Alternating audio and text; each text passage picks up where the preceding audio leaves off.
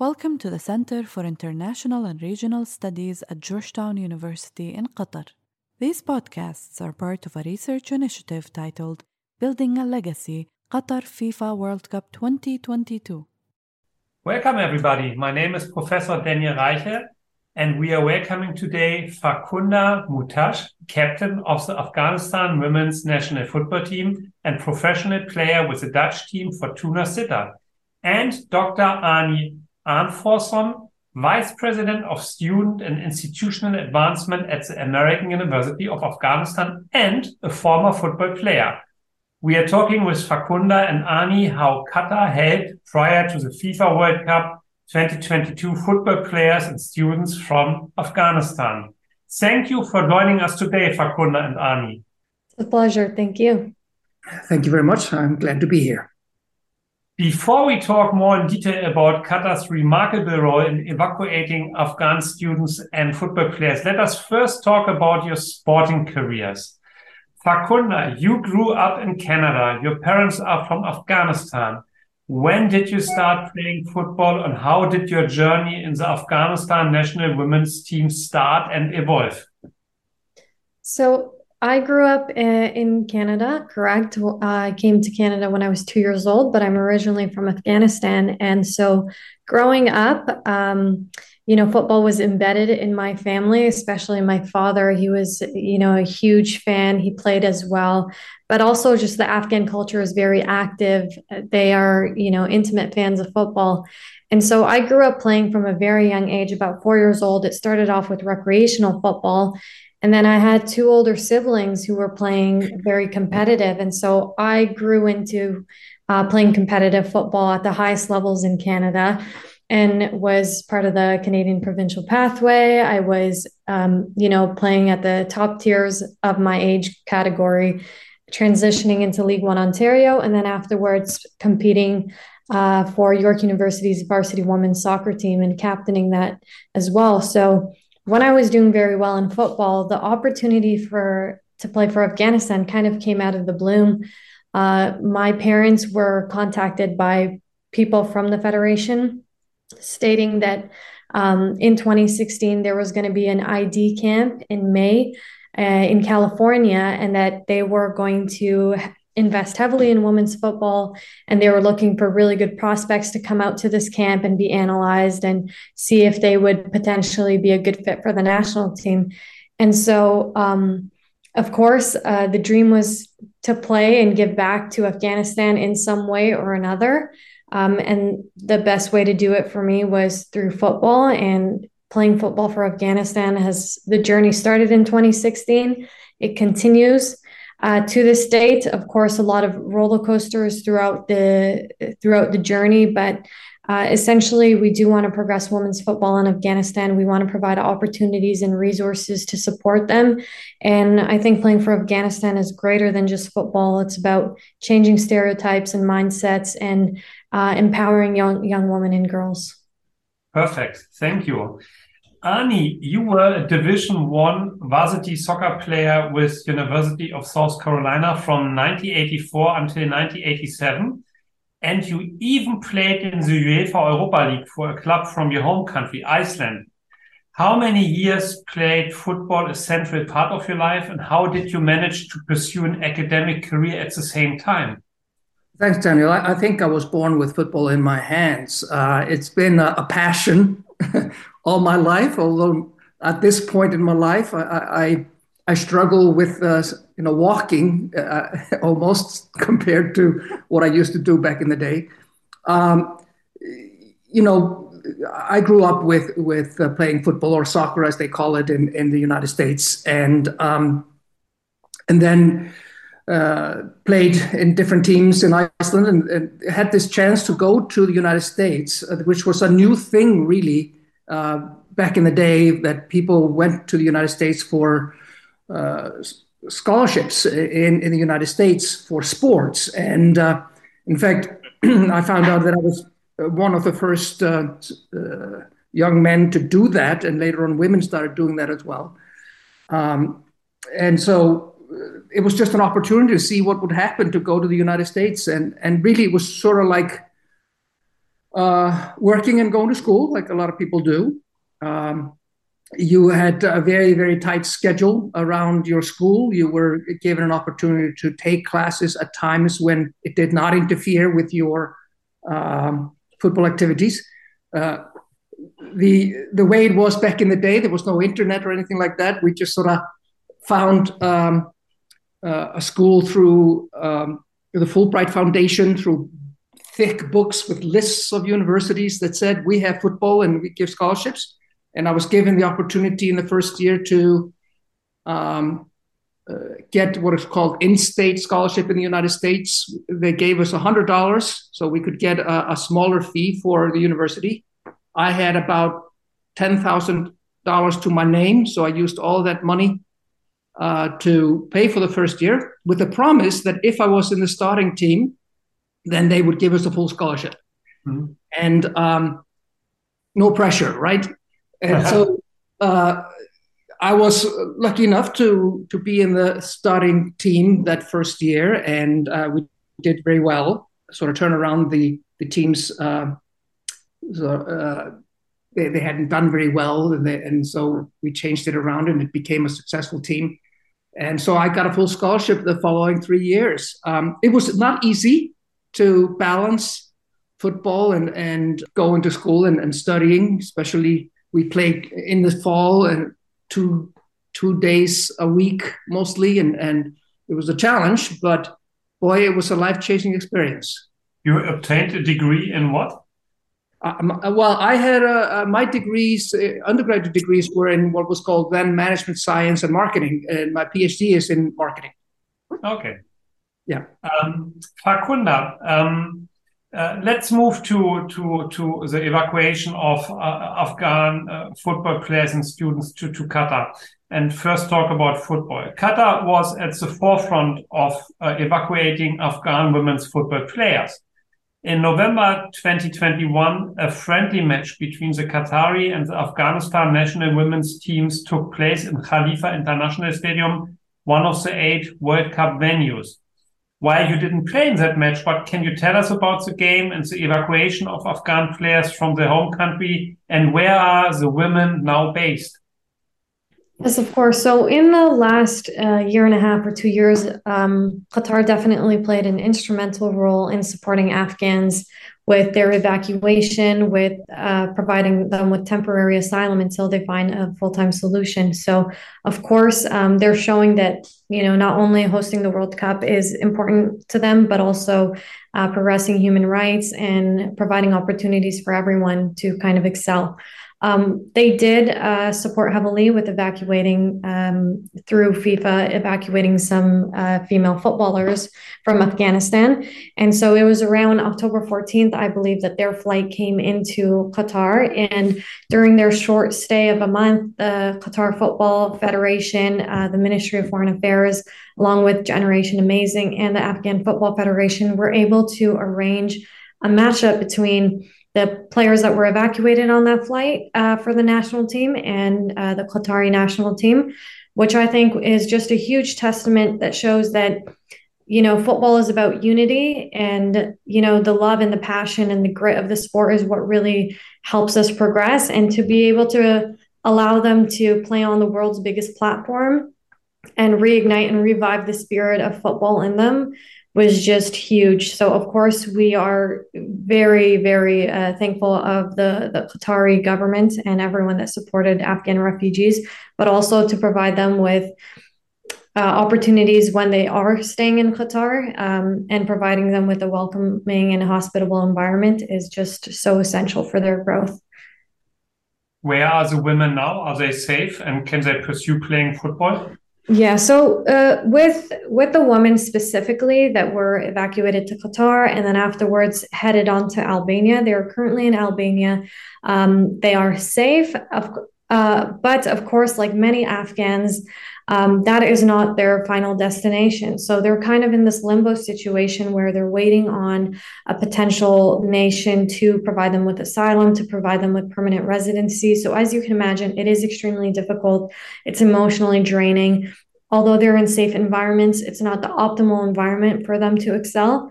And so um, they are in a difficult situation. And that's kind of, I'm, I'm very much in contact with them and trying to find solutions for them.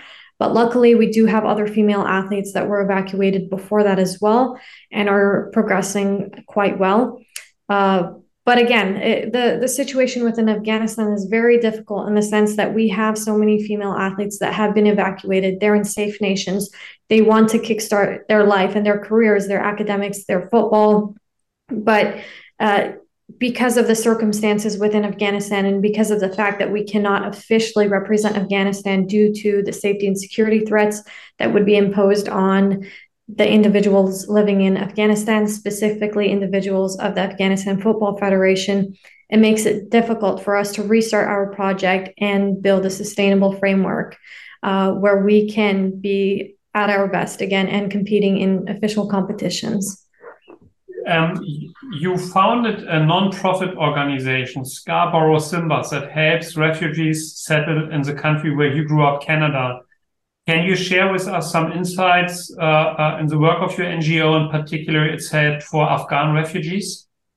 For sure. So we started Scarborough Simbas uh, a couple years ago, and essentially, Scarborough Simbas is a nonprofit organization in Canada where we help refugees and newcomers settle through football. So we ease their settlement journey. We provide leadership camps and training. We provide free football camps, um, you know, uniforms, kits. Really empower them and allow them to revive the spirit of football and their love for the game and you know a bunch of other things like providing grocery gift cards providing other recreational activities that really allow them to be a play a greater role in Canadian society. So that is incredible. We've been supporting a lot of Syrian refugees, but as you can imagine, with the influx of Afghan refugees, um, they are heavily um, now involved in our programming. So we are supporting Afghan youth, which is great.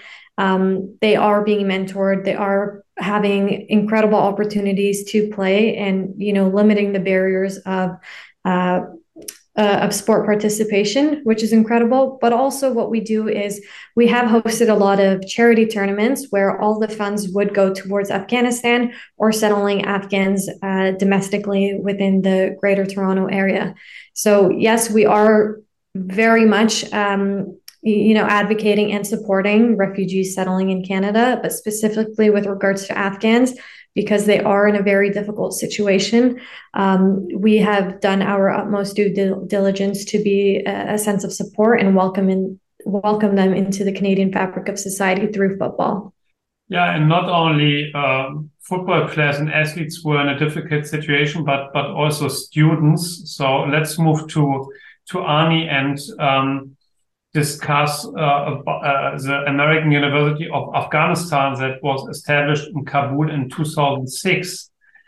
And maybe before we talk specifically about the AUAF's relocation to Qatar, mean, not everybody uh, who is listening to us might might know the American University of Afghanistan. Can you share with us some insights about the history of the university? What were the main drivers for its establishment?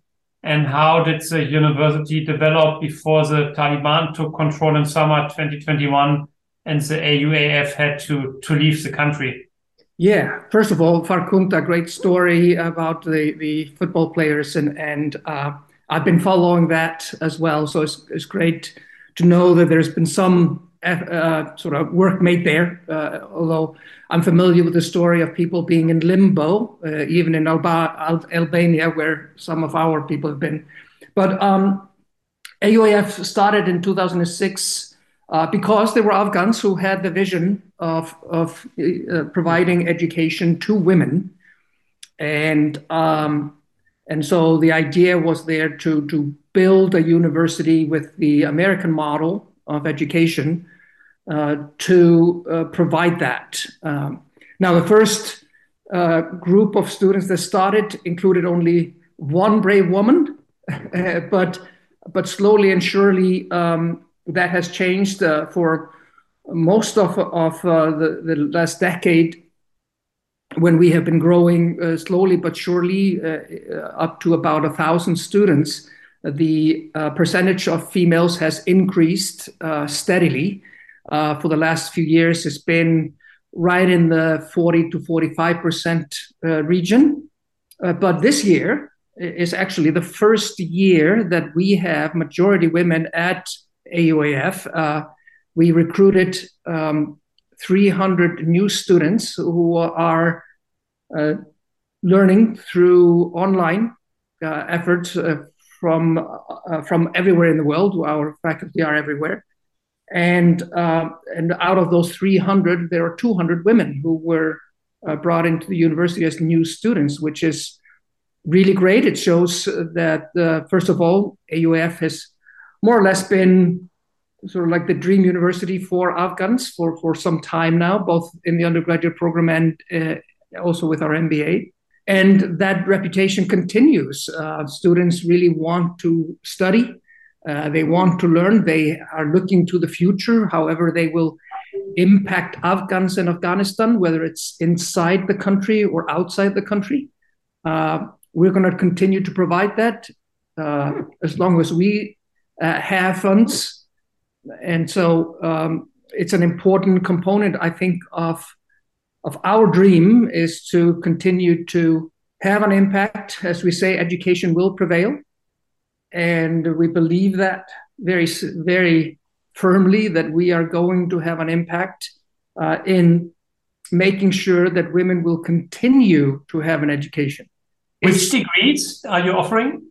We are de- uh, we're offering degrees in uh, business, in IT, in law, and in public policy. And um, and uh, what I love is is that business and IT are the ones that the women really like, and and I, I just love it when women go and, and do IT because it's such a man's world in the past, but the women are just as good in it, if not better. And so I really love the fact that the young women are, are in that field and and realizing so, the importance of it. So the, the 15 years of the American University of Afghanistan in Kabul from 2006 to 2021 also included like uh, uh, uh, sad incidents like 2016 an attack on campus where uh, uh, uh, people were killed and wounded. So um, it seems that it was like a, a bit a constant battle of being accepted in society, right? Well, uh, uh, the Taliban don't like us. Let's put it that way. And uh, in 2016, when they attacked, um, they killed 16 of our uh, students and staff and faculty, and over 100 were wounded. Uh, some of them with with injuries that that still impact them to this day. Uh, around the same time, they actually kidnapped two of our professors who were instructors in our professional development program, and um, and they were released back in 2020. Um, and uh, the reality of it is, is that, uh, and it's a very, it had a really chilling effect on me that uh, two days after the uh, Taliban came to Kabul, they posted a picture uh, on Twitter, I believe, uh, where they said that they had chased the infidels out of the country. And the picture that they posted was right in front of our apartment building where my bedroom window was to their left. So um, with all my stuff in it, by the way, they they I had I had over 30 bow ties there that that we joked about it in, in a way that maybe I would change the fashion of the Taliban by having them start using bow ties. But um, uh, yeah, it, it was um, it, it, was a a strange thing to to have happened that uh, that they all of a sudden were our, on our campus two days after after the last people left from the university. So um, you handled the emergency relocation of the AUAF students to Education City, but also to some other universities. AUAF will receive for a period of two years funding from the Qatar Fund for Development how do AUAF's operations in Education City function and how did students adjust in Qatar? I, uh, recently, I had an event with Farkhunda on uh, women's football, uh, and we had lots of students from your university attending the event, which was fantastic. So, um, yeah, how is um, relocation going? Well, the, uh, the Qatar government was uh, really wonderful from the beginning. Um, we'd already begun talking to them about establishing a campus here before the, uh, the Taliban came into power. Um, and so we were well on our way to say, like, well, we, would like to be a part of Education City and to talk to them about that. They helped us uh, in August and September to relocate people elsewhere uh, through Qatar. So that was tremendous. The, the embassy uh, the Qatar embassy in Kabul was unbelievable in their support. Uh, they arranged for uh, people to uh, go through their embassy on buses into the airport and such. So, so they did a wonderful job. Uh, now, when it came to Education City, um, we signed a contract with them, as, as you stated, and uh, it took some time to figure out all the logistics of, of getting into Education City as, as a new university who didn't have the money that uh, other universities have that are in Education City, and, and, we were not able to provide for the students uh, as other universities would. We were uh, without just about everything, and, and we rely on funds from others. Um, we had uh, last August, finally, we were able to bring students in. We had a, a traumatic experience then uh, at the airport in Kabul when we thought the Qatari officials had talked to the Taliban and everything seemed to be okay to have the students come. Uh, but unfortunately, something happened at the airport uh, last October 25th where uh, all but one women were stopped at the airport. They were severely traumatized. Their documents were taken away. They thought for a while that they would be arrested. It was a, a horrendous eight hour experience at the airport. I was in constant contact with them there where they uh, were crying and and terrified. Um, only one girl was able to get through because she happened to have a brother that was going as well. Uh, but when that happened, we had to reorganize. The girls were let go eventually. They were given their passports back, but uh, they were on a red list in the airport, so we knew that they couldn't go through there. So I had to reorganize and figure out a different way. And we got them through Pakistan. We organized having them get visas in Pakistan. I happen to have a, a, a small safe house there for uh, students in, emergencies where I was able to house them for a few days. And then we flew them here, uh, excuse me, here, not here where I am. I'm actually in Spain, but I, I, just came from Doha, where where all the students are, and um, we were able to get uh, most of them through there. We're still working on about twelve of them uh, that are not in Doha yet, but in the last um, few weeks, uh, we have been able to get uh, over 40 women through the uh, Pakistan or Iran routes uh, to Doha it's been extremely challenging, stressful, and difficult for the young women, but they've been amazing. Uh, there is, it takes such tremendous courage to make these steps. Uh, we actually were able to get also almost 20 of them to Kyrgyzstan, where we have um, relationship there with American University of Central Yeah, I just wanted to ask this because when preparing, I, I, I read that uh, also some of your students uh, moved to the American University of Central Asia, Bard College, uh, American University of Iraq. Um, so um, maybe you could uh, um, share some insights about the relocation to, to other universities and how many AUAF students are still left in Afghanistan? Yeah, well, um, in the in the fall of 2021, both AUCA and AUIS, you know, American University of Iraq Suleimania, reached out and said, "Hey, we'll help. We'll we'll bring some people in," and they were all brought in basically on a sort of um, uh, visiting transfer visas uh, to these uh, countries. It was about hundred uh, or so to each uh, country that we were able to relocate again, that was uh, you know with help of uh, Qatar government. They they were instrumental in, in helping with with um, relocation to Iraq. Um, we have uh, the students in Iraq. They are heading most of them to the United States uh, eventually through a grant.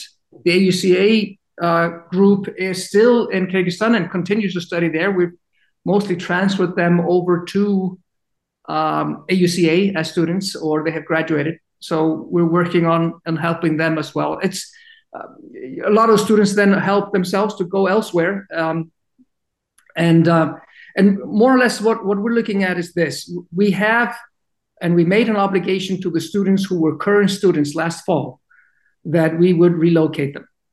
Uh, out of those uh, students that remain, there is about 200 of them.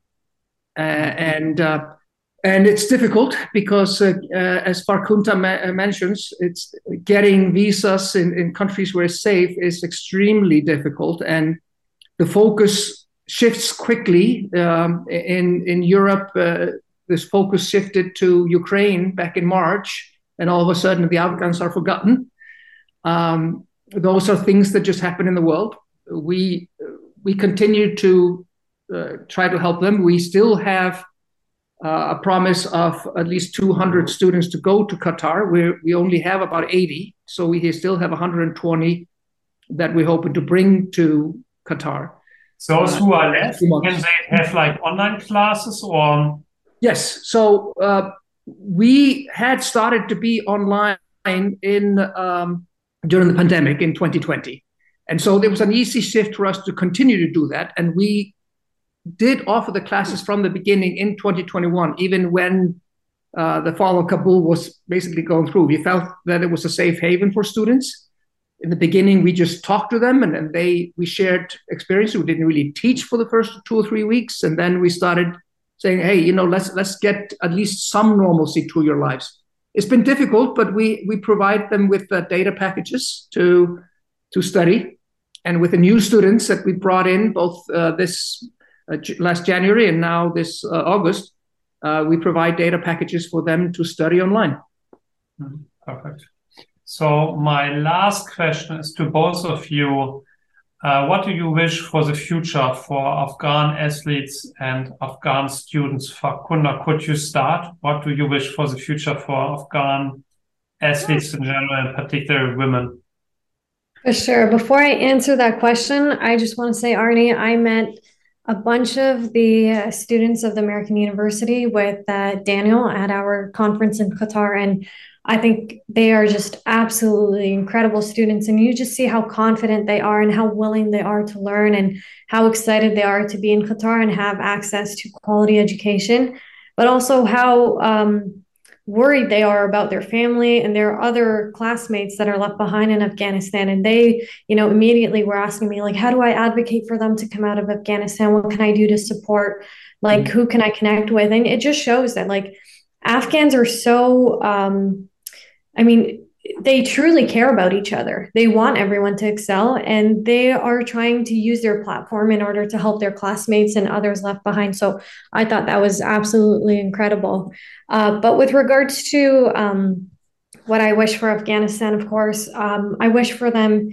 Uh, Afghan athletes, uh, non athletes, students alike to, first of all, have a safe environment and a sustainable place to live where they can actually grow and thrive um, and use their skill set to benefit society. So, yes, a lot of Afghans have been evacuated. That's a huge uh, stepping stone. But when they're evacuated, as Arnie mentioned as well, many of them are in a limbo situation. And not only are they not benefiting the society, but they are not using their skill set in order to, to grow and advance their careers, their academics, and athletics.